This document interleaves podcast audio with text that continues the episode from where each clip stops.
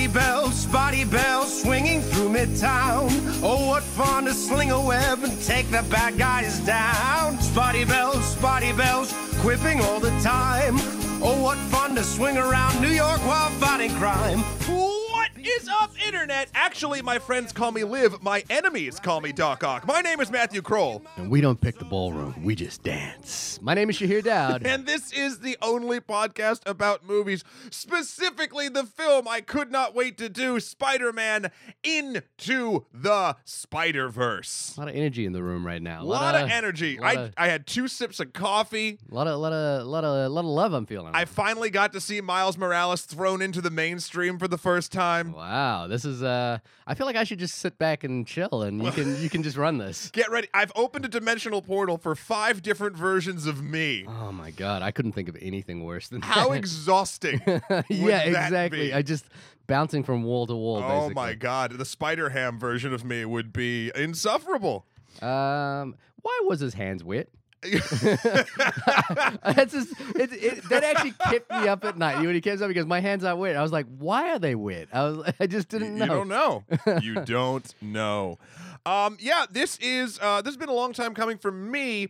Um, though I will say, when this film was announced Mm. and that Sony would be helming it, of course, I was uh, trepidatious. Even Uh, with the the pedigree of Phil Lord and Chris Miller. Well, yes, um, because so the first trailer for this dropped, Yeah, and I was not thrilled. Yeah. Um, I know you don't watch trailers, um, but the but it just was super benign feeling, and I don't know if it wasn't quite done or they just wanted to tease.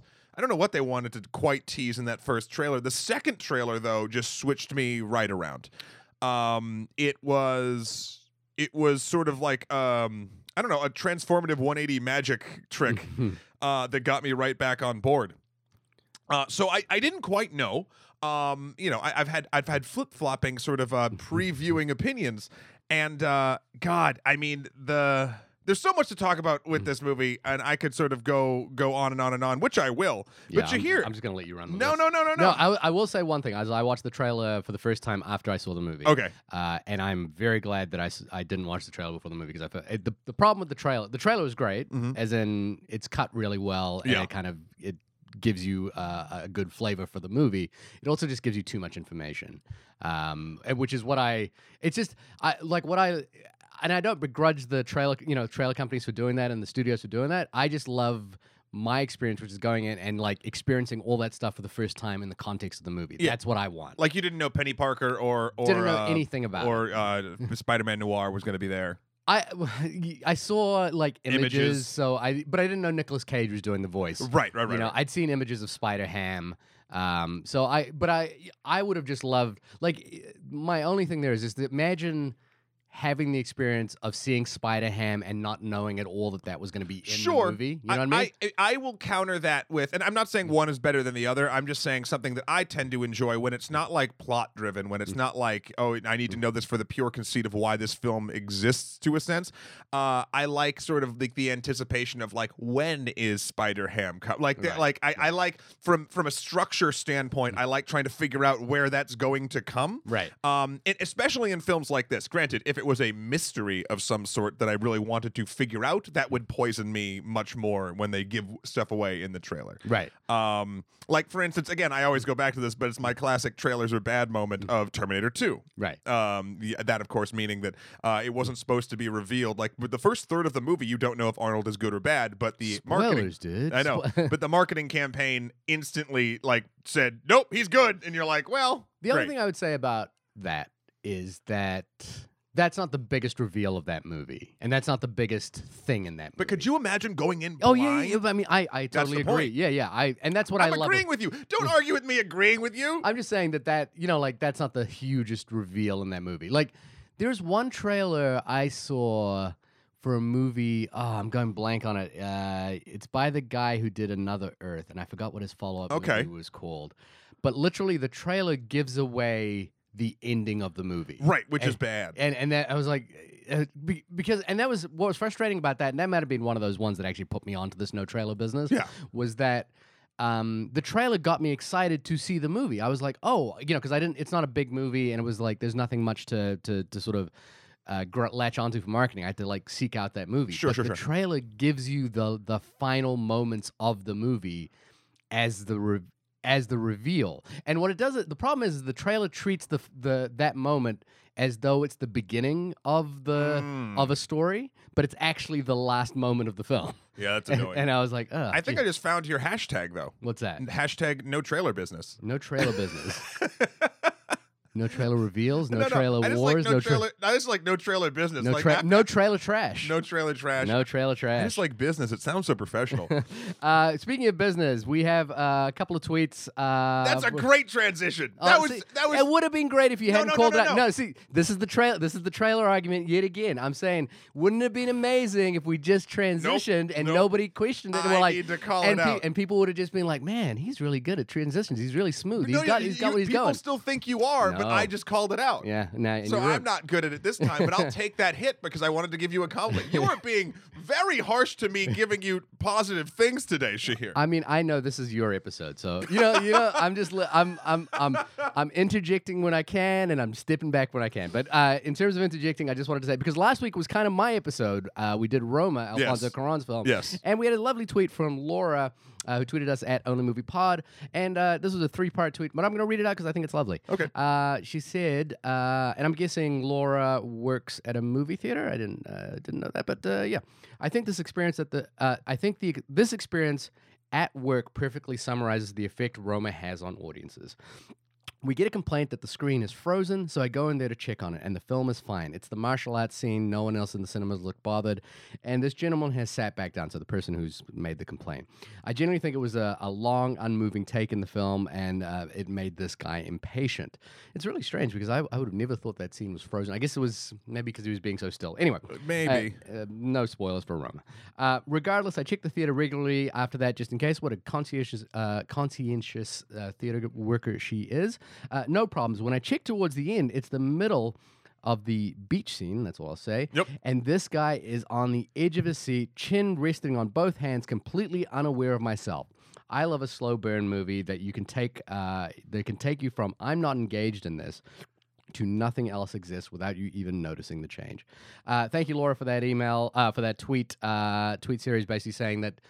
Uh, you know th- that's that's what's so great about Roma is that it sneaks up on you, um, and then that's what I loved about it. So thank you again for that tweet, uh, and you can t- always tweet us at onlymoviepod or hit us up uh, via email uh, at onlymoviepodcast at gmail.com. I was really struggling to remember what our email is because I usually do it the other way around. ah, but you did it. You did it great.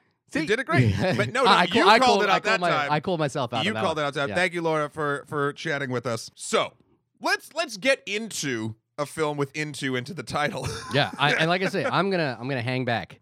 No, no, I don't want you to hang back. This is because this there's something that's great about this movie. I think uh, that I also didn't expect, even when I saw the trailer, and I was like, "Oh, this movie looks like fire." Like I thought I would enjoy it. I thought fans of the comic books and Spider-Man myth- myth- mythos in general would enjoy it. Uh, but I think. To be honest, uh, I was shocked when the initial reviews came in because I saw it maybe like a week late, and I, I, I tried to steer clear for the most part. But everything I saw was like, great film, da da da da, like all, like all sorts of just super positivity coming away. So much so, I think that Sony just let the embargo go, Right. um, which is obviously a great vote of confidence. It appeared on a lot of top ten lists. Yeah, um, I think this is a film that, despite being a comic book movie and despite being animated, uh, and despite being an animated comic book movie, kind of transcends all of the stuff, all of the negative bag- baggage that comes with it. Uh, in in certain ways that I feel like, um, you know, the Lego Movie kind of started Yeah. uh, and now uh, has sort of come to a culmination in this film because at the look getting getting the cynical stuff out of the way um you know it is sony. Yeah. it is trying to make a major character sort of in their wheelhouse sort of popular enough to spin off their own things. It's basically making the avengers but with five uh, different spider people. Um it is trying to sell you know merch and lines of action figures and starting to spin off its own things and of course it is. But i think if you if you also while you're doing that do what marvel does in a lot of cases and it seems like sony has done for the first time here uh if you just make a great movie along with shilling out for those things and with a with a, I feel like a very positive message. Mm. Uh, I at least it seems other critics as well. and I'm interested in your take. Uh, will forgive the or or not for, maybe not forgive, but just sort of like realize that the weight of of uh, what's important might not be all of those things that the company really wants anyway, but it's more about what the film is trying to say. Um, the the uh, you know just sort of rolling through first thoughts i loved uh obviously every little bit of easter eggs and all that stuff i'm sure it'll come up naturally as we talk about it but specifically uh the, the, the greatest uh, it's not even an easter egg just sort of the greatest thing i think this movie did outside of narrative is style Mhm. uh i've never seen a film that looks like this before or or or especially from a um not only graphic design perspective but movement perspective Mhm. it's a little bit stuttery but never to the point of um you know discomfort or whatever it's something that's uh, it's a it's a movement style combined with uh, an art style well actually lots of art styles depending because every spider person that comes in from their own universe is drawn in a different way which is which is which is a gimmick that seems so like oh of course but i can't remember a thing like that Mm. uh, done before um and and it, the- the style of this film actually is so distinct um that Sony is trying to patent it Really? yeah, they're trying to patent the color shading, the type of basically like whatever they did to make it look like the, the dot shading or or hatch lines or Halftone. uh, Halftone halftone. Thank you. Um, they're trying in, in the motion that they're doing. They're trying to patent the style. I don't know if that's gonna fly. I don't know if that should be the, done. the legal brain in me goes, that's not possible. Right. But, Well, but, but- but maybe there's some little tiny sliver of it that can be patented. Look, it, it, it's funny because again, every every praise I sing about this movie, I'm going to go back with. But Sony's kind of probably doing a dick thing with. Like, Right. I, I don't trust Sony anymore. Right, and so the back the backstory of the Sony issue here is that Sony, uh, and this is again uh, outlined in that book, the the Big Picture, which came out this year. I can't remember the author's name, Fritz or something like that, uh, which which outlines how the fact that uh, under Amy Pascal's rule at Sony Pictures, uh, Sony. Uh, basically owned the one piece of Marvel uh, that had made them a lot of money. In fact, you know, Spider-Man basically, you know, propped up Sony for many years uh, to the point where she could make like her Adam, you know, like her little uh, indulgence projects uh, because of that. yeah. Um, but the you know Marvel basically took a, a major foothold in that industry and and and propped up their C-list characters, you know, like Iron Man, uh, into the into the A-list world of movie making, into big budget uh, blockbusters.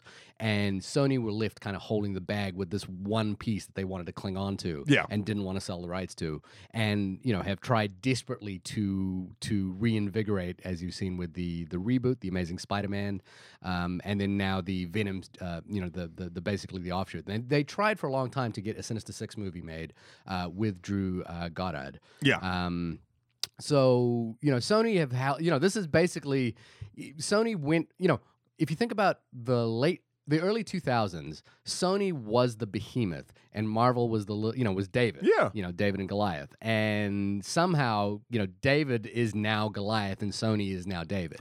Right. And but also and I you know, I will give Sony a lot of shade when it comes to this this entire conversation we're going to have, but uh you know, I can also say that Marvel would not be where it is had those Raimi films not done as well as they did because basically Sony bought Spider-Man f- the rights from like Marvel used to just sell its rights all the damn out. time That book is a. You should read that book Yeah, yeah. about how the how those rights ended up there. but like it's so like they wouldn't have had the cash to keep their doors open, let Yeah. alone make a film company. Yeah. Had Sony not bought and used uh, for the first two Spider-Man films with Tobey Maguire and Sam Raimi, um, had you know done done good on them. Yeah. Um, it's funny. It's I, still it's still there. Uh, it's all three of those films are in the ton- 25 highest grossing films. Yeah, and I haven't wa- gone back and watched them in a long time. I've watched them a million times, obviously beforehand. Um, I have uh, recently. uh, have you? Yeah. Why, why, really? yeah, I did recently. Why? actually. Why? Because they're all on Netflix. oh, interesting. And uh, and so I wanted to see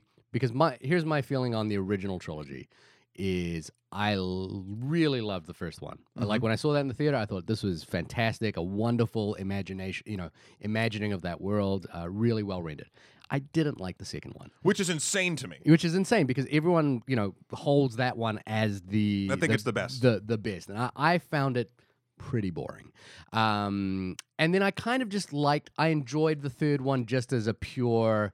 Uh, I didn't think it was a very good movie, but I kind of just enjoyed the all these characters just coming together in this world. It's funny when I first saw the third one, I, I, I intensely hated it uh, because I was looking for two again. I was Yeah. looking for one again. I was looking for like let's take this at Yeah. least with some semblance of earnesty. I Yeah. won't even call it seriousness. Earnesty? Er, like like, er, like No, I just like the word. Yeah, and uh, Ernest goes to camp. yeah, Ernest T goes to jail. Yeah. Ernest T scared stupid. Um, but three just. I mean, you could you It's could literally tell Yeah. no one wanted to be there, and I, and now watching that one again, that's the one I've watched recently. yeah. I actually like it because it's so bad. Like, yeah, it's just it's it's kind of just again I just like it, but I actually think the uh, the Thomas Haden Church Sandman stuff is, act- is actually pretty good. the the the retcon of him killing Uncle Ben is stupid as it's fuck. really dumb. But uh, yeah. whatever. That that reeked of studio note. um, so oh, wait, was it? again? Oh, I was just gonna say, but this has also been a really interesting year for Spider-Man because one of the, and this is a topic that we cover a lot on this podcast, uh, is that Spider-Man, I think, as a property, has been reinvigorated because of the PlayStation game.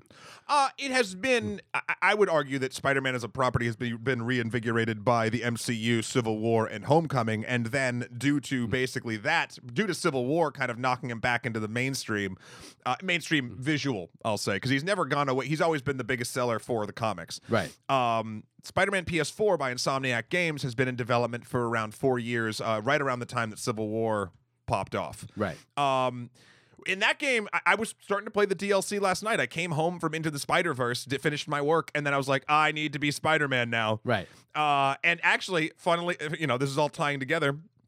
Uh, super nerdy episode. No apologies. Uh, uh, they just released the Tobey Maguire suit. Uh, into Spider-Man PS4 that you just get for free. So I put on the Tobey Maguire suit and I started the Black Cat DLC. Yeah. And we were fighting around in a museum, and it's and it's amazing that that game feels so good, doing the same shit over and over and over and over and over again. I mean, that, the Spider-Man game on the PS2 uh, Yep. was a wonderful game, not because it's a great game, but because they got the mechanics of swinging so right that I just wanted to play just to do that. Exactly, and and catch balloons. yeah. All you want to do is save that kid's balloon. Um, shout out to the GameCube. um, so so yes, th- there's lots of aspects that have made into the Spider Verse. Uh, a, a- sellable property, I guess, or a pitchable property that got it to the point of excellence that I think it got to. Shahir, first impressions, I guess. I mean, I, look, we we all of us who who uh, talk with you or or th- listen to this podcast know your overall feelings on on on all of this type of stuff, and it's not always negative, of course. But you take a critical eye uh, to you you in in in comic book film Mm. you dodge the fanboyness as if you have a spider sense for it and you you leap out of the way and try to hit it with with some actual film critique truth so what what what do you think uh going into this thing Hated it. I think it's the worst movie I've seen this year. Tight. Uh, really bad. It was awful. Um, and I think anyone who likes it's an idiot. No, uh, uh, I, I was like, I was expecting us to fight during this, but I, I do. I really enjoyed the film. I think it's, I think it's wonderful. Um, and uh, the the the the thing here that you kind of mentioned in your in your opening about this is that um, you said despite that it's a comic book movie and despite that it's a car animated movie, I I think my thing about comic book movies has always been um, don't care that it's a comic book movie. Don't care that it comes from a comic book property. Don't care that it's an animated film. Is it a good movie? And my issue has always been, you know, I a lot of times I don't. It's hard for me to gauge those films uh, as they stand on their own because I don't think that they're great movies necessarily. Sometimes I think we've be, I've been surprised by things like Thor Ragnarok and Spider Man Homecoming, which are movies that I really like. Right. Um. Uh. But this was uh. This was a wonderful experience at the movies. Um, and what I loved about it is that it actually tied into a, a bunch of critiques that I had of things that we've talked about in the past on this podcast. okay So the first one was that um, while I enjoyed Spider-Man: Homecoming, I thought it was really sharply made, really fun, really uh, fun addition to the Avengers universe. You know, like small scale. gotcha Uh, it's ha- I think has still has one of my favorite moments I've seen in a Marvel movie um, in recent memory. which which is It's a big spoiler, so I don't want to. For anyone who hasn't seen it, I don't want to reveal it. oh i know you're talking about you're talking about the door open uh, that's not how I would describe it, but uh, Oh. uh, it's a big spoiler. So I don't, don't want to say it, but it has Ooh. one, it has one of my favorite mo- uh, moments in a in a Spider-Man movie. But I think I said on that podcast the thing that the my biggest critique of Spider-Man in the MCU was this need to redo the Peter Parker story. I was like, why are we doing this again? We've done it three times in a row Yeah. and I don't think we're getting anything out of this a third time now. And and I was like, let's just move on to Miles Morales. We have the opportunity to do that now. I and there's something about redoing the Peter Parker story so many times, you know, like uh, in such recent memory. Yeah. Uh, like I, I can understand if it was like it's kind of like the Batman syndrome where they did it in the 90s and now they're doing it in the late 2010s. There's like a 30 year gap, but it's not that. It's it's like we get you know the Amazing Spider-Man. We got to redo it right now. Yeah. Which was the dumbest. Uh, Yeah, the yeah. Dumbest. So, so I that was my biggest critique, and that ties into an, another episode we did on can Batman be black? yes. Um, and so I think the tricky thing that I was thinking a lot about during this movie um, is the way in which Miles Morales' story uh, is influenced by the history of Spider-Man in order to give him Yep. I, I guess legitimacy in some way and and you know like well you could read it that way you know like basically you know the question has to be asked is like why can't miles morales just be spider-man like why doesn't you know why do we need all you know basically peter parker to hand off spider-man to him Right. and I, I you know i was sort of wary of of interpreting in that way but I the thing is is the script is so smart. The script is um, so well written um, and and so tightly constructed around the notion that that this is still a Miles Morales story, but it has a unique interpretation of how all the history of Spider-Man feeds into the story. It's a mythos, Yeah. um, it- and and it's the same. You could you can ta it's it's it's honestly the same way we've taken myth throughout our entire existence as humans, Yeah. and repackaged it to be either the hero's journey or a specific kind of tragedy. It's all the same stuff. We're still like Miles's story. I guess this is light spoilers for Miles's story, and I won't go into specifics quite yet. But like, okay, so Peter Parker uh, loses his uncle Ben, realizes he has to grow up and be an adult and and have some responsibility, and he's always hiding his identity from his aunt. Those are sort of like the the three things that no matter what we always come back to.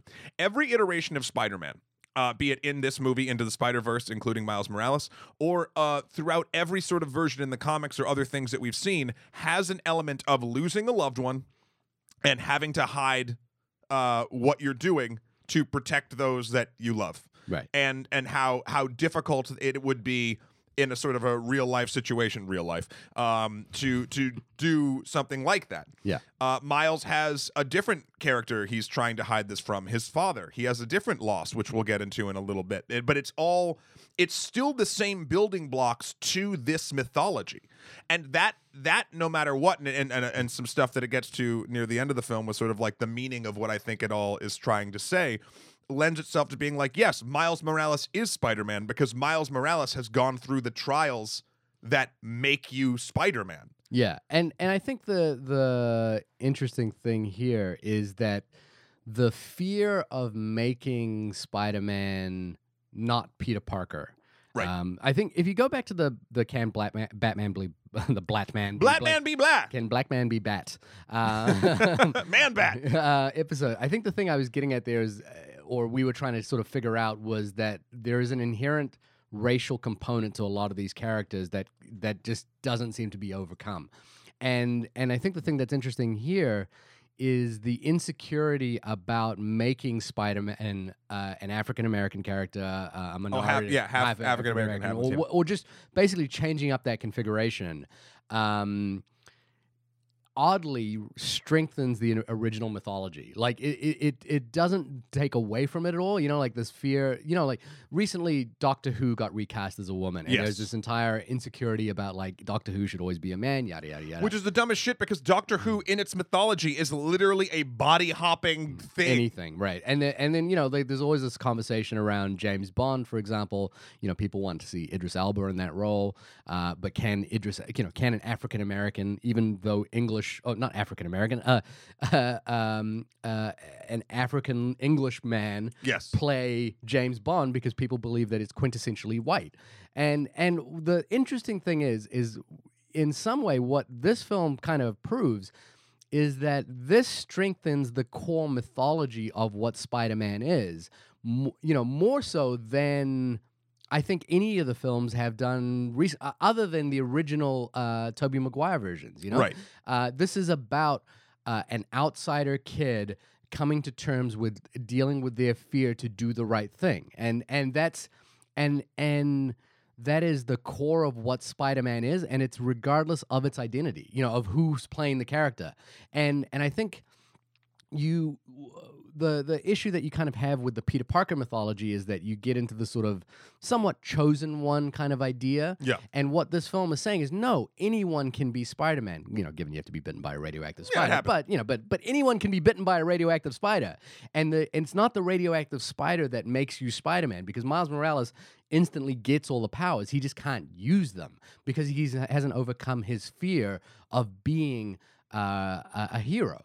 And so I think that's a really powerful testament to what this film is meaning is about. Now, uh, aside from that, I think the the art style is wonderful. I I am the creative director of a of a design company, so we think about art style a lot. Mhm. Um, it reminds me that that uh, Ang Lee was so ahead of his time with uh, his version of the Hulk, which basically tried to co-opt co- comic book framing in- uh, into a film and was completely unsuccessful. And right. It, but- yeah. It he, he he he he made the attempt. he made the. att- I, I think I, you know it's odd because I still think about his version a lot, even though I don't think it's a very successful film.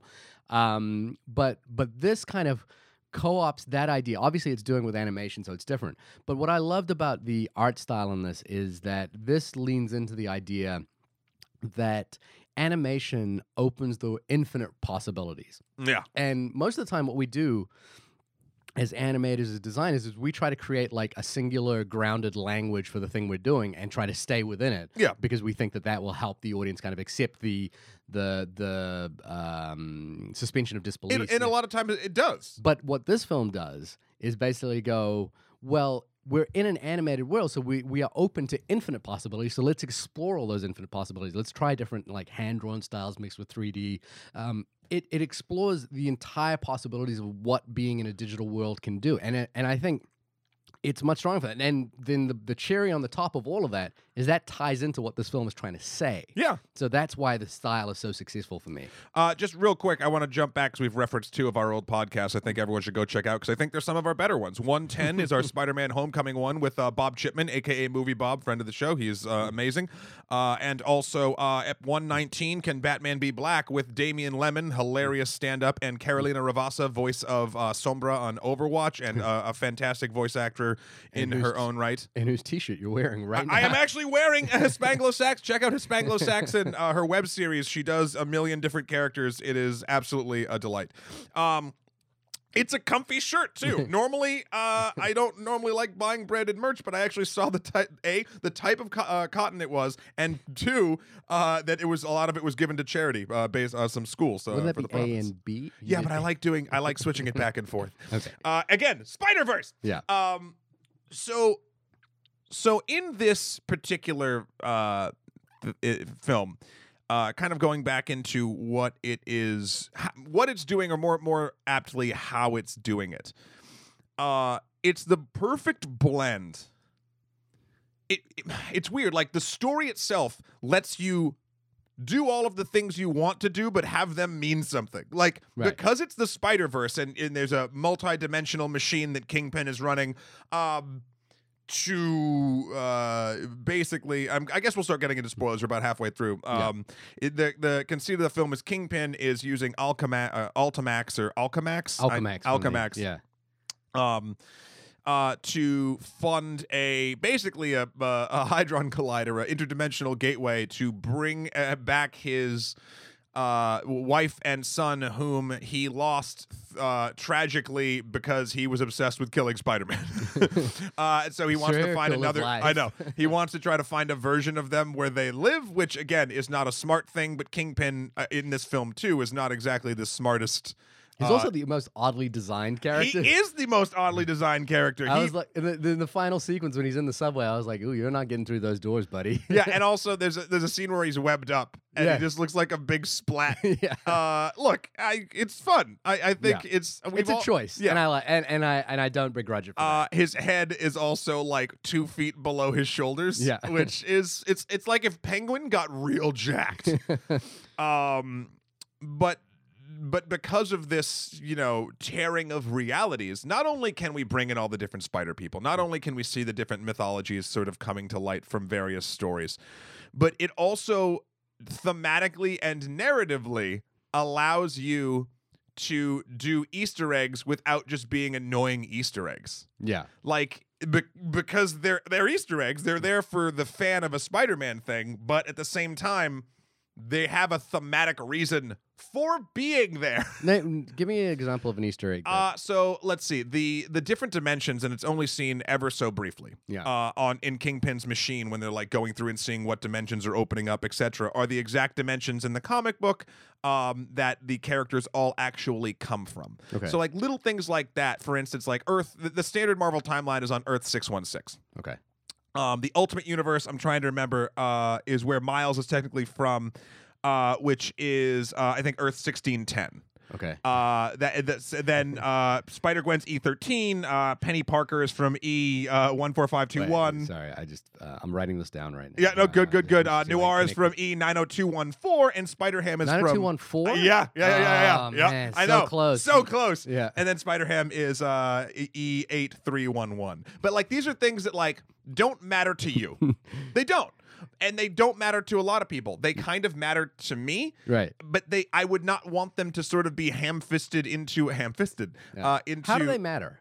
because it's it's the history of where their the story is coming from. How It's do they matter to this film? because they're literally opening the gateways to these things that I know exist in other mediums. Right. Some of the comic books you actually get in the movie are from those dimensions. Right. Because Spider Man's not always a comic book character. Right. Uh, there's even uh, at the end of the Spider-Man 1994 animated series. There's a five-season run Yeah. uh, before they butchered it with Unlimited Yeah. um, Spider-Man actually goes through a dimensional portal and goes into the world where he's just a comic book character, and he meets Stan Lee, and they have a whole- like I don't know. There's there's Spider-Man actually more than many comic book characters. Yeah. you know, you could argue this with Kingdom Come and uh, all, all the DC stuff, but like as an individual, has the most timeline hopping Right. um ness to him. So so even that has a historical sense of where the character came from. Okay. Um other sort of things, I mean, l- you know, small stuff like uh the you know, if you don't follow Spider-Gwen, Yeah. you wouldn't know some of these nice little things that they like hint at but don't show specifically like that um yeah that the the relationship that she and Peter had before he then became the lizard in that timeline and then uh he she, she he died and that was her tragic like there's there's there's things in here that because the conceit is dimension jumping Yeah. all of these fun things from comic books and other medium that they're like no this is all canon Yeah. it's here and it makes narrative sense that it's here. It's not just like, hey, by the way, Stan Lee's over there, which it has that too. Yeah. But uh, I think the most impressive thing about all of that is the way in which it draws that entire historical mythology into a new story. Right? Like this this story into the Spider Verse has not been written in a comic book. it form. has, but very poorly. right. Uh, it's not. It's not nearly the same. Right. It's not focused on Miles, Yeah. and this is focused on Miles. And I think that the, the Into the Spider Verse comics, um, I found didn't have, and a lot of the, sadly, a lot of the big Marvel crossover stuff in the comic books barely has emotional resonance Mhm. anymore. Um, because it's too big. They don't focus on one character or, or a handful of characters. It's kind of everybody. right. Um, and and here they found a good uh, a, a focal point. Yeah, that I mean that's the thing is that you I, I think the thing that I was sort of uh, maybe being somewhat uh, dismissive of is there is that the mythology doesn't feel important to me because I think the story the screenplay is so good at making sure that this is Miles's story and it's it comes back to that point that I was making earlier about how the trepidation I would have about that is the the sort of maybe desire to hand off um, Spider-Man to Miles from an, from the previous characters, but it doesn't actually feel like that. It feels like this is Miles's story. It just happens to coincide with this larger mythology, but it doesn't. Like for example, older Peter Parker, played by Jake Johnson, who's a character I, I think is really really well done. I do too. I was worried when he was cast. yeah, and I was like, I loved what they did with Peter Parker in that, you know, in that scenes. I was worried that basically it does that thing, which is that we're doing the new, you know, new character, but really it's through the eyes of this older character that you're familiar with. But it doesn't feel like that at all. It feels like Peter Parker is a secondary character in this film. He is there as a side character. Miles Morales' journey and the the journey with his family and his fear is is front and center in this film. So I think the remarkable thing here is all of that mythology, which you know I- wouldn't have ever picked up as being accurate or from some other Right. place, is funneled into this world really seamlessly. You know, like it just feels so so effortless, and that- that's one of these things that Phil Lord and Chris Miller are really good at. Uh, wait, I, there's one thing I want to point out Oh, of course. is that is that Phil Lord and Chris Miller did not direct this No, film. they wrote That- it. Yeah, and I think it was only Phil Lord that wrote it. Um, I know everyone's going to kind of brand it as them, just like Tim Burton was branded as the the name behind The Nightmare Before Christmas. Right, all right. Uh, but I just want to, you know, like it's uh, Bob Persichetti, Peter Ramsey, and Rodney Rothman. Three who- directors. Yeah, three directors who directed this, um, who are part of the Lord and Miller universe, uh, you know, uh, of filmmakers, uh, you know, th- that whole production thing. Yeah. Uh, but I really, d- you know, like it'll. I know this will easily get branded as a Lord and Miller because they're the biggest names attached to it. Sure. But they're they're not the only piece here. Makes me wonder though. I, I'm really I. What would have happened if they had been able to like really take the helm of Solo?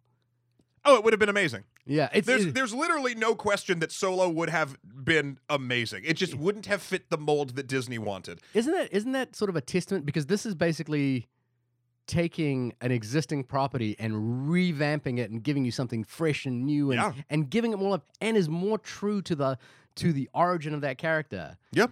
Um, but if you don't trust your filmmaking, But it's the perfect it's the perfect storm of, of big bu- corporate shit, right? Because okay, Last Jedi came out, and that was something where I feel like they gave it to a, a director that they Yeah. let do choices that they're going to retcon anyway because they're scared.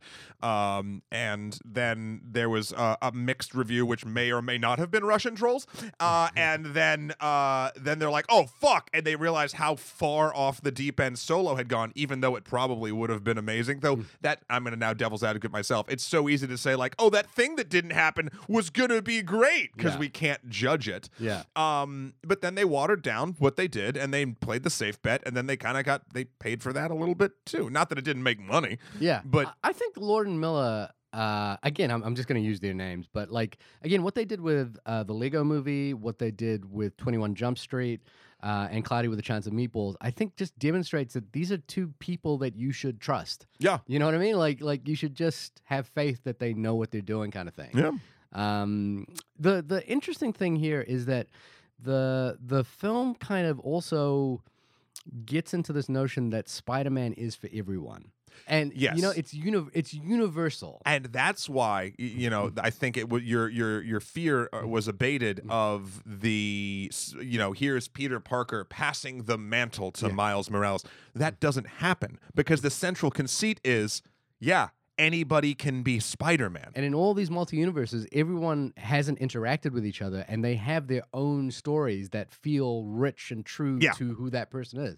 And I think that that opens up the Spider-Man mythology in a way that I don't feel you know, it's odd because I think the the the uh, I've been reading a lot about political correctness, identity politics, and and and that sort of thing this week. And the the the the sort of conservative argument against those is that they they diminish the the ostensible value of something by opening it up to everyone, right? Like it's it's this idea that you know, like like political correctness is basically the notion I can't say this thing that I used to say, and therefore you diminish my ability to have an argument, right? But the the actual liberal counterpoint to that is is by opening it up and being inclusive and like identifying how everybody operates in this you get to a truer and richer sense of what the argument is actually about. And it's the same with this is that is that by opening this film up and saying spider-man is just not this one guy he can be everyone it is truer to what I think Stan Lee and Stephen Ditko wanted to make Spider-Man about. It, you know, and the quote at the end of this film is,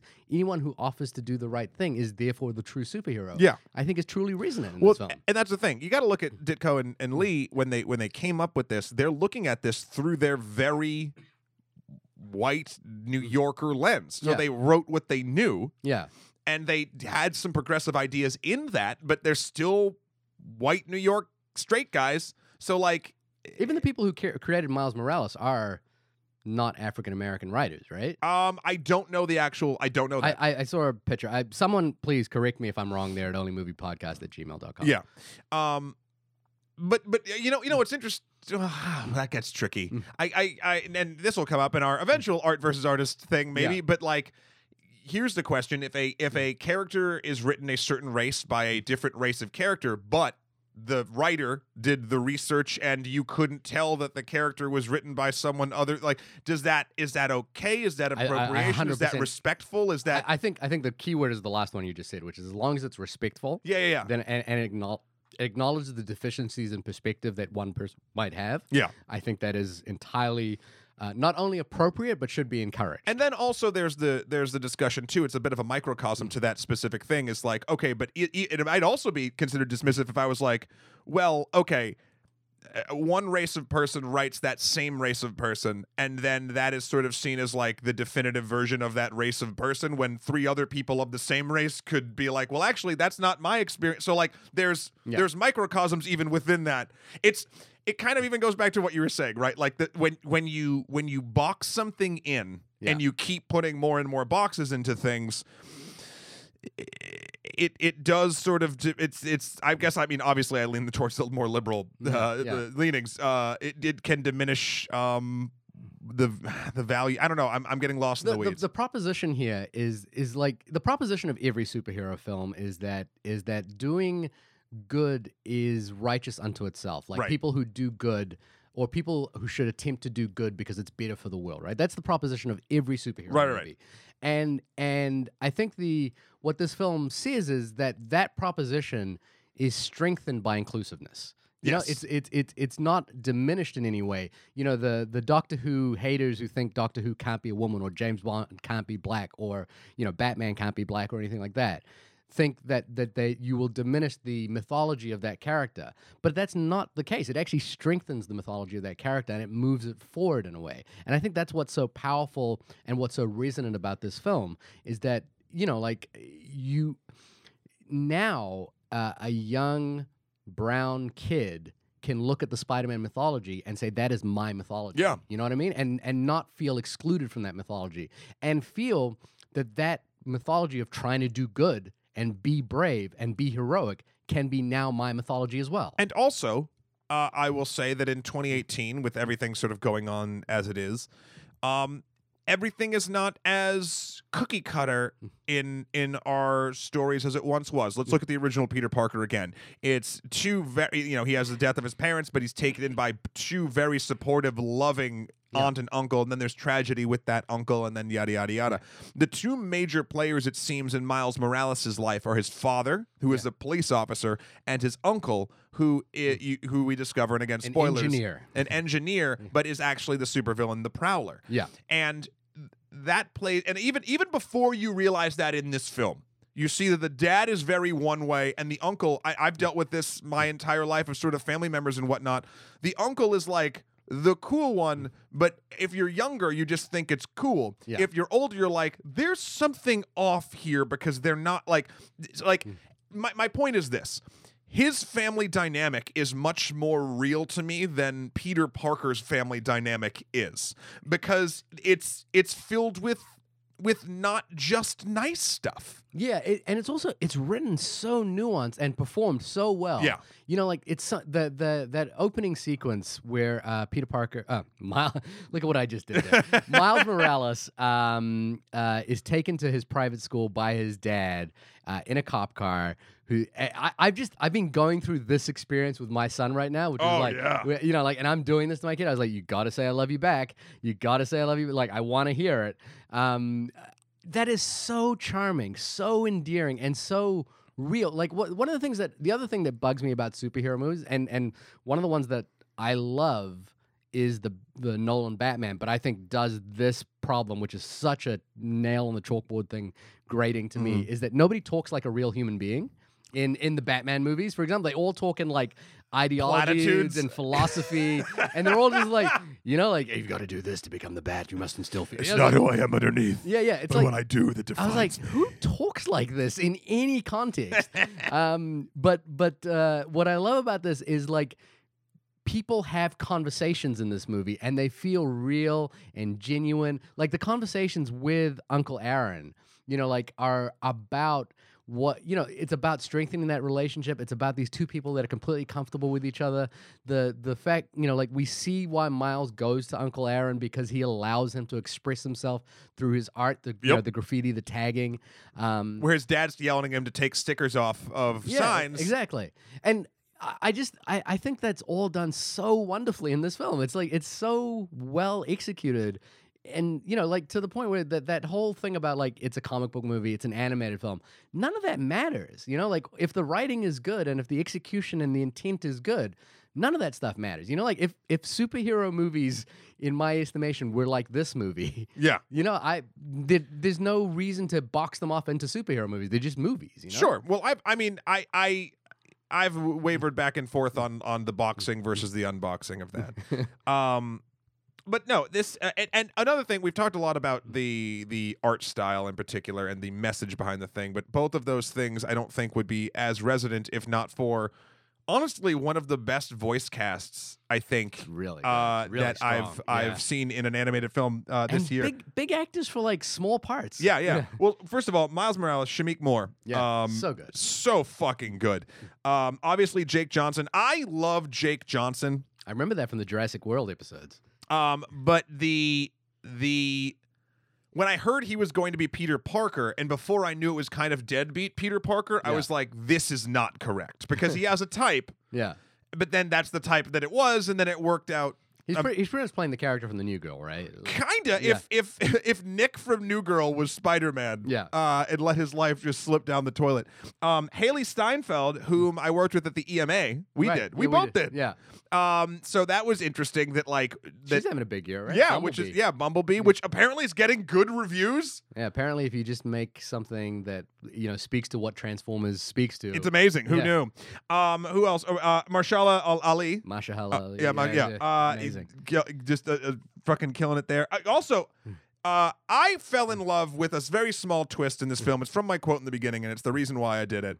Um, uh, Val Valerie uh, Octavius, Right, right, right. uh, played by uh, Kathryn Hahn, Yeah, uh, who I did not see that coming. yeah. And I've there there have been female versions of Doctor Octopus throughout the thing, but like I just didn't Yeah. see it in well, this. it's funny because Spider-Man, ex- uh, Peter, Peter Parker says, "I should really examine my Egypt- my biases, my yeah, yeah. biases." And he, like it's in his plan. It's in his like, okay, we're going through the plan. I'm going to go through the window. Da, da, da, da, I'm going to head to the main scientist. That's not the main scientist. Miles says, oh, well, and then I've got to check my biases. And then he goes on to the rest of the plan. And it's like.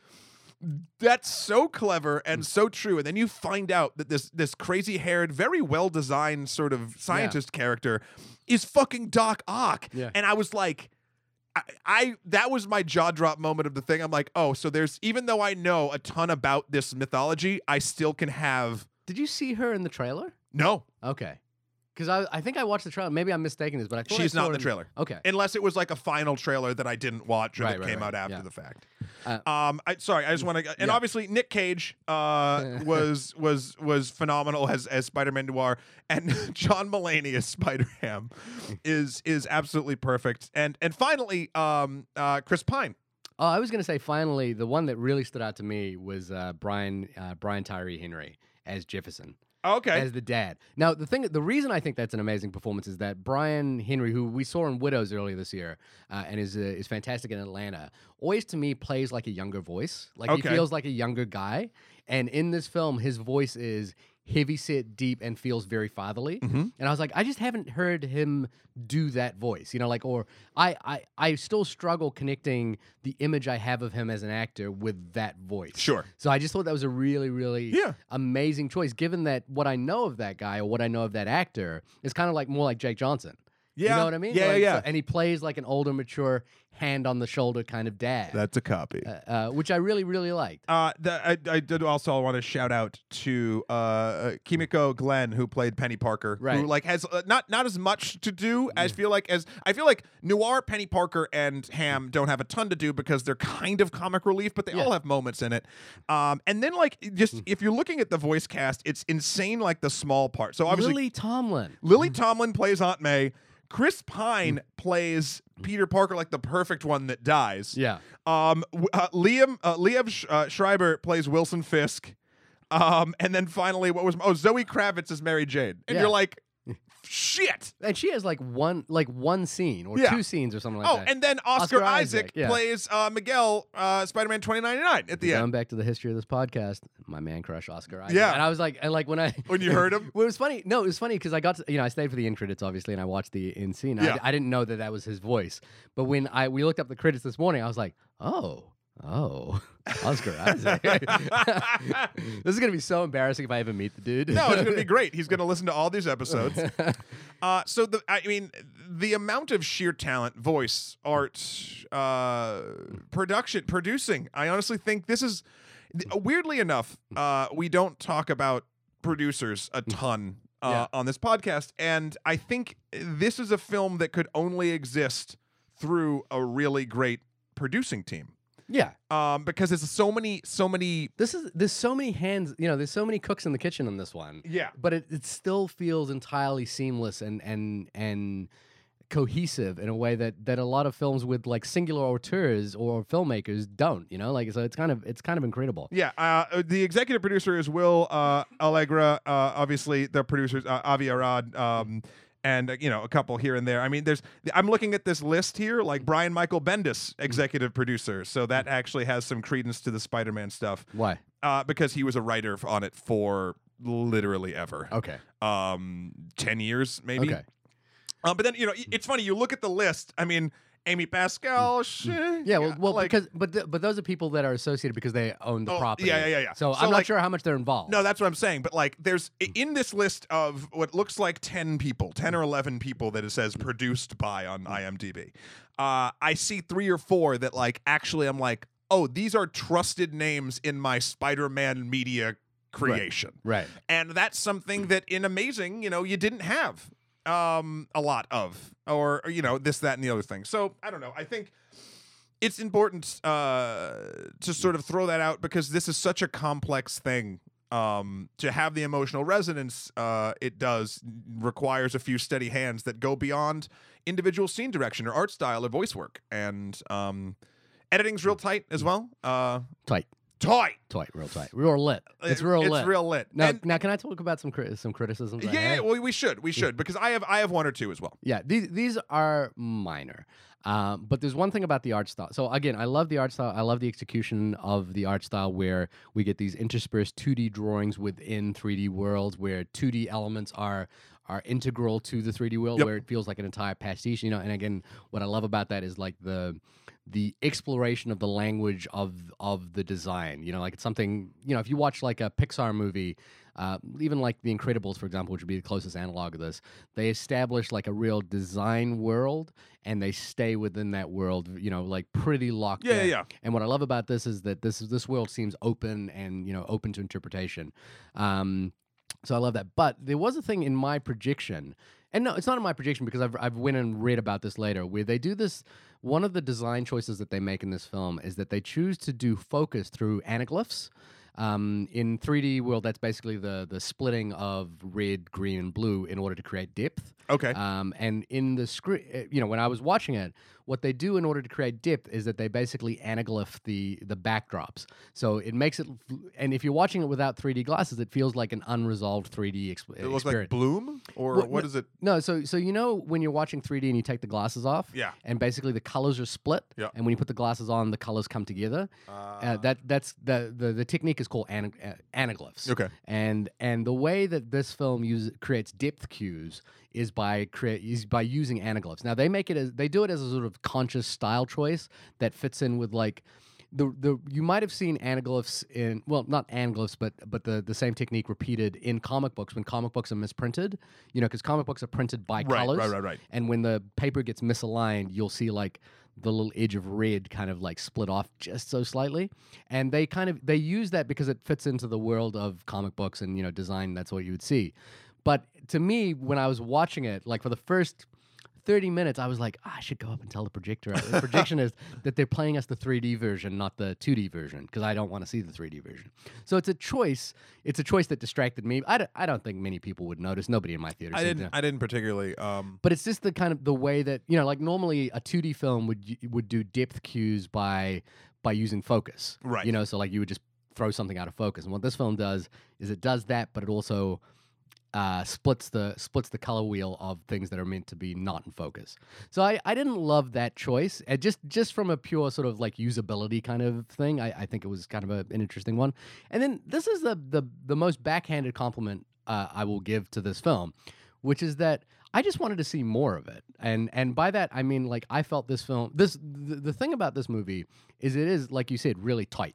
Uh, it is really tight, tight, tight, tight, tight. And, and it and it doesn't like it never overstays its welcome. It's really just moves at a blistering pace. one minute fifty-seven. Uh, one hour Yeah, fifty-seven. one minute fifty-seven. Yeah. Jesus, Whoa. that's like the length of a trailer.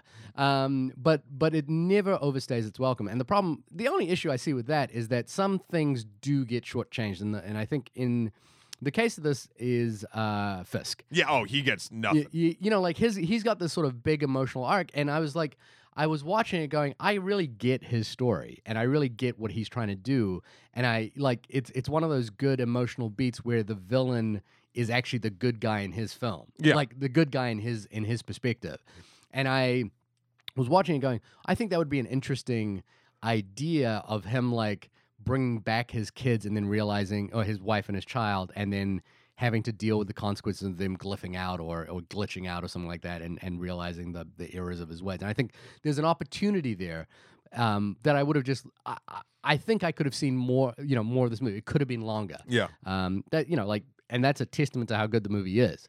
Um, but, but, you know, but then uh, smartly as well, I think, you know, again, they sort of really orientate this film around Miles and make it a Miles story Yes. and and Miles doesn't get shortchanged at all.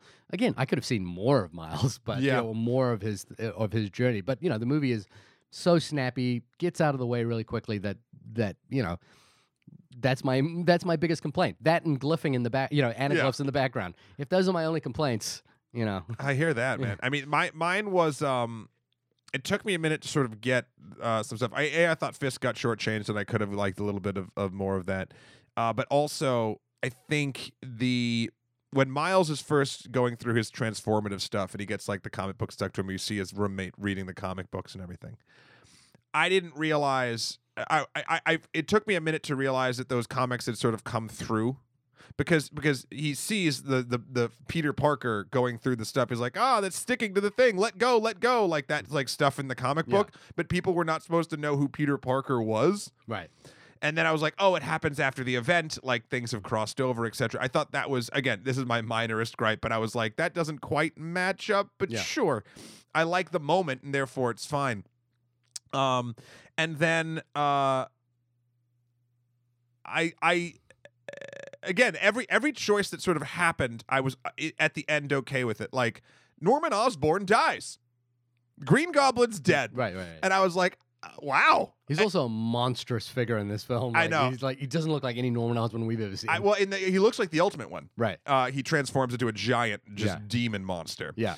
Um, and he's dead. And then they, you know, obviously Peter Parker Prime or whatever is dead. Yeah. Uh, and but then like I was like, wow, Kingpin killed them. I was like, okay. Yeah. And then because of Kingpin's story and the reason, like he back in the day, he was fighting Spider Man, and then he almost Pink- Kingpin almost killed Spider Man. Then his family almost saw him murder a guy, and they ran away and got in a car accident.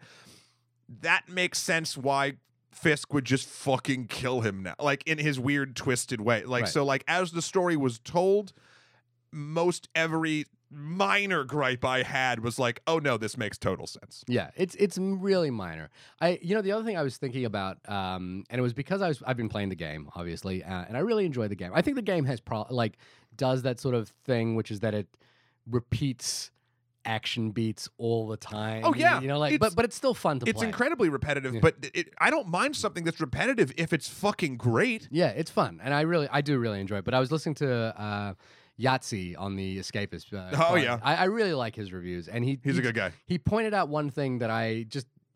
I think had been subconsciously, con- you know, aware of, but not really, was this idea that Peter Parker is always looking for father figures. You know, like he and he always finds the wrong father figure. You know, that's who Norman Osborn is to him. That who that's who Doc Ock is to him. And you know, Peter Parker's major issues that he needs to get over trying to search for a father figure.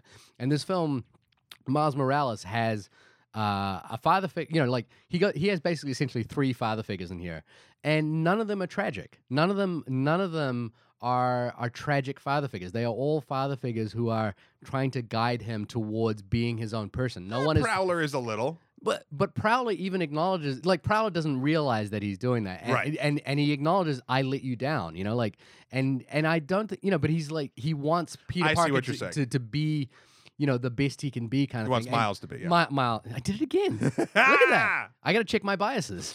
Um, so you know, I love that this film kind of does that, and I, I I love the relationship between Jefferson and Miles, and I hope that that relationship doesn't sour and you know like go you know go the way of like Jefferson becoming a villain or something like that, or Jefferson dying. think. Yeah. Well, in a lot, in some of the versions, his dad does die. I'm sure it does, you know, because that is good. in the video game. Spoiler alert. Oh yeah, it is true. Yeah. Yeah, yeah, yeah. yeah. Um, but but in this, it was so refreshing that it wasn't that. You know, like it was just this this loving father who is stern but wants his kid to succeed. I wish you know we'd seen more of the mother. I I love that Lily Tomlin's Aunt May uh, is kind of like more of a Q figure. To, to Yeah. you know like yeah, yeah. she's not just the sort of like maternal loving I'm there to like dust you off guy. And I love, I love that when they show up, she's like, "Oh, alternate dimension," yeah yeah because She she's get- been through this she shit. get she gets it all and she yeah she's Q you know like she goes down into the basement where all of the stuff is Nick Cage uh who is uh I Nick the the mythology with Nick Cage is Nick Cage owns a Spider-Man 1 yes. uh, um and he is like a, a hardcore comic book fan Yep. and so like I just kind of like imagined him being like, "Oh, what do you guys want to do, man?" And like, you know, and just being like, "Yeah, all right, yeah, I'll do Spider Noir, I'll do it." yeah, he had Yeah. such fun. Uh, Yeah. I mean, the man changed his name to be after Luke Cage. Like, there's Right. like, it's just he's that's who he is, and that's it's such a great. Yeah. I love the Rubik's cube gag. Yeah, that's yeah, how I'm going to end my I final thoughts. Is the the the the black and white character is fascinated with the Rubik's cube, I don't understand this thing, but I'm gonna take it. but I'm going to take. It. yeah, I love it. It's so good. It's a great film. I think everyone should go see it uh, in the theater. Everyone should go rent it or get it on VOD when it comes out. Uh, I'm gonna buy the Blu-ray because I'm a I'm a I'm a physical media snob. Yeah. No, I I uh, I am too. Uh, That's a film I'd also like to get in 4K if I ever get on that train. Right. It's um, difficult because we're we're in projector wheel right now, and 4K projectors are like No, a difficult But thing. uh, but for instance, like I did, there are certain films that I think are visual feasts that I I am buying like the ultimate edition of to Right. then have 4K when I eventually make the jump. so you're buying 4K without having. I have three 4K discs right now. Can you Um, watch those in 2K? Like, can you take the disc? Oh, and up and down convert them? No, and just and just play it in your in your PS4. No, no, it comes it comes with uh Oh, different versions. So like I have the it comes with like the DVD, the Blu-ray, the 4K, and the whatever, like for What- like what ten extra dollars. Uh, it was Infinity War. Okay. It was um, uh, da, da, da, what was the other visual? Oh, I think Mother. I have in Yeah. 4K, Yeah. and uh, maybe I only have two. Uh, Okay. This would be the. Th- I think I was thinking of this one being the third. Right. right. Because I, I, it, it- I- it's gonna be great when I get it. Uh, and oddly, you know my my criti- my thing about the the use of the 3D cues. Yeah. I think this would be a good 3D film. I'm curious to see it in 3D. If I, if I, during the I- holidays, if me and my mom yeah. Uh, go out, she likes 3D movies. Oh yeah. So, um, I, I, if she wants to see this, I'll go again in 3D and I'll report back. You have to report back on your mom as well. The side side Yep. story is I bought your mom a gift because she was very kind. To Oh yes, and that's I, right. I'm very I like we need some reviews back from her. So long story short is is I uh, Matt's mom did me a favor. Uh, and and I wanted to repay her by buying her a movie that I thought she would like, and so I I, I did the uh, the Shahir algorithm on like what is a movie she likes. we had like a, a, a 30 page text Yeah, conversation. where I was like trying to figure out what what Matt's mom would like, uh, and so maybe we'll fill this in on Yeah. like what the movies were and what the choices were at some point. But I, I gotta I gotta hear back. Yeah, but that, that's my final thoughts. I mean, I think everyone uh, probably knew where I was coming from with this, but I'm glad that that uh, my naked fanboyness didn't have have to even remotely be used Yeah. because uh, it is an honor. It, it is not only honoring everything that this film is about from a canonical or or mythological sort of standpoint, but it also ties into a beautiful narrative about discovering your own self power, no matter who you are, and um, that you're not as alone as you think you are. Yeah, and those are classic Spider-Man stories. It's Yeah. not it's not doing anything new there, but it's basically rewrapping it Yeah. in an interesting way. And again, just by making it, you know, like even meta narratively inclusive. You know, like the the white character. I hate framing it in terms of race because it's not about race. No. It's about it's about opening the box to everyone. About multiple types of, not Yeah, even just yeah. multiple people can do the thing. Yeah, yeah, and and you know, like basically opening up that world to everybody strengthens that mythology. Yeah. uh, in a wonderful way that I think, you know, it's sad that Stan Lee has passed away, but I think Stan Lee, uh, if he would approve, I you mean, he definitely. I mean, he definitely knew this was coming. Yeah. Um, but I think he would, you know, like I think he would watch this in the theater and smile and Yeah. be happy that that this is out there because I think it's it does good for the world. Yeah. Yeah. Yeah. Well, this has been the only podcast about the film Spider Man Into the Spider Verse. Shahir, when you are not visually articulating mm. the word thwip as you swing throughout New York City in the PS4 Spectacular Spider Man, where can folks find you? You can definitely see me overstuffed into a Spider-Man universe, a la Schlubby Peter Parker at www.shahirdaud, S-H-A-H-I-R-D-A-U-D dot com. Matt, when you are not viewing the world in all 4Ks, uh, when you don't even have uh, 4K eyes, uh, where can people find you thwipping uh, for the world? Uh, that I, I lost it at the It's end. It's okay. You can find me installing robot vision into my own skull at M-A-T-T-H-E-W-K-R-O-L dot com for my life and works, or Skeletor, the number four, P-R-E-Z on Instagram. Uh, also, extra credits, still doing a lot of good work over there. We've just started the saga of Sun Yat sen over on Extra History, who is the Chinese revolutionary. Dude had like 13 failed revolutions before actually being the father of modern China. Uh, it's it's fascinating. Also, uh, Never give up on your dreams. I, that's a very Spider-Man thing. Yeah. Also, Krampus or Krampus episode just came out. It's super fun. Um, yeah, so go check that out. Extracredits.com. And now we haven't made a decision on what our film for next week is going to be. Although I think we've got a bonus episode in the works. So I won't say We much. won't. We might spoil it. We- we haven't made a decision on what the what next week's film is going to be, but there are a lot of options out there. What are they? Uh, there's Aquaman. Aquaman. uh, if Beale Street could talk, If Beale Street could talk. which I, you know, I, I think we're going to do if Beale Street could talk anyway at some point. Okay. Um, and there is Mary Poppins Returns. yep. Um, oh God, there's probably a few more. of these, but- Aquaman uh, is is one of those movies that I want to see before I want to commit to reviewing. Yeah, I I'm like I I feel like I just want to watch it on on DVD when it comes out, on Blu-ray when it comes out, On like 4K I, when it yeah, comes out. I, I don't I don't know if I want to. Like, here's the thing with DC. You fooled me more than twice now, Yeah. and I'm like, I don't. If I just keep repaying you, I'm the idiot. You know what you're I not mean? wrong. So uh, the other one is Bumblebee, which is the same thing, which is I hear is great and it's good things about. But like, there's been three terrible ones. yeah, more than three at this point. There's been five. Well, the first one's good. Yeah, I do like. So four terrible ones. Yeah, yeah. And so it's like, okay, so we do that. Mary Queen of Scots. I'm really curious about Welcome to Marwen, the Robert Zemeckis I am true, but I, I don't. I don't trust it. Yeah, and the, we haven't done the favorite yet. I would love to do the favorite. Yeah. the- so if you have an opinion about what we should be reviewing next week, please email us in at onlymoviepodcast at gmail.com or hit us up on Twitter. Maybe we'll do a Twitter poll or something. like Maybe because actually we're going to have to view and record later in the week next week due to the holidays. So um, we have time to do that. that. Yeah. So uh, let us, let us know what what burning thing you want us to see. Oh, Lee Chang Dong's burning.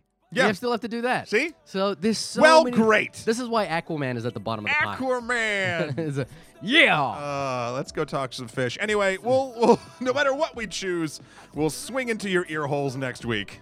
or swim. or swim. Uh, uh, let's just Post Malone, take us away. You're the sunflower. You're the sunflower.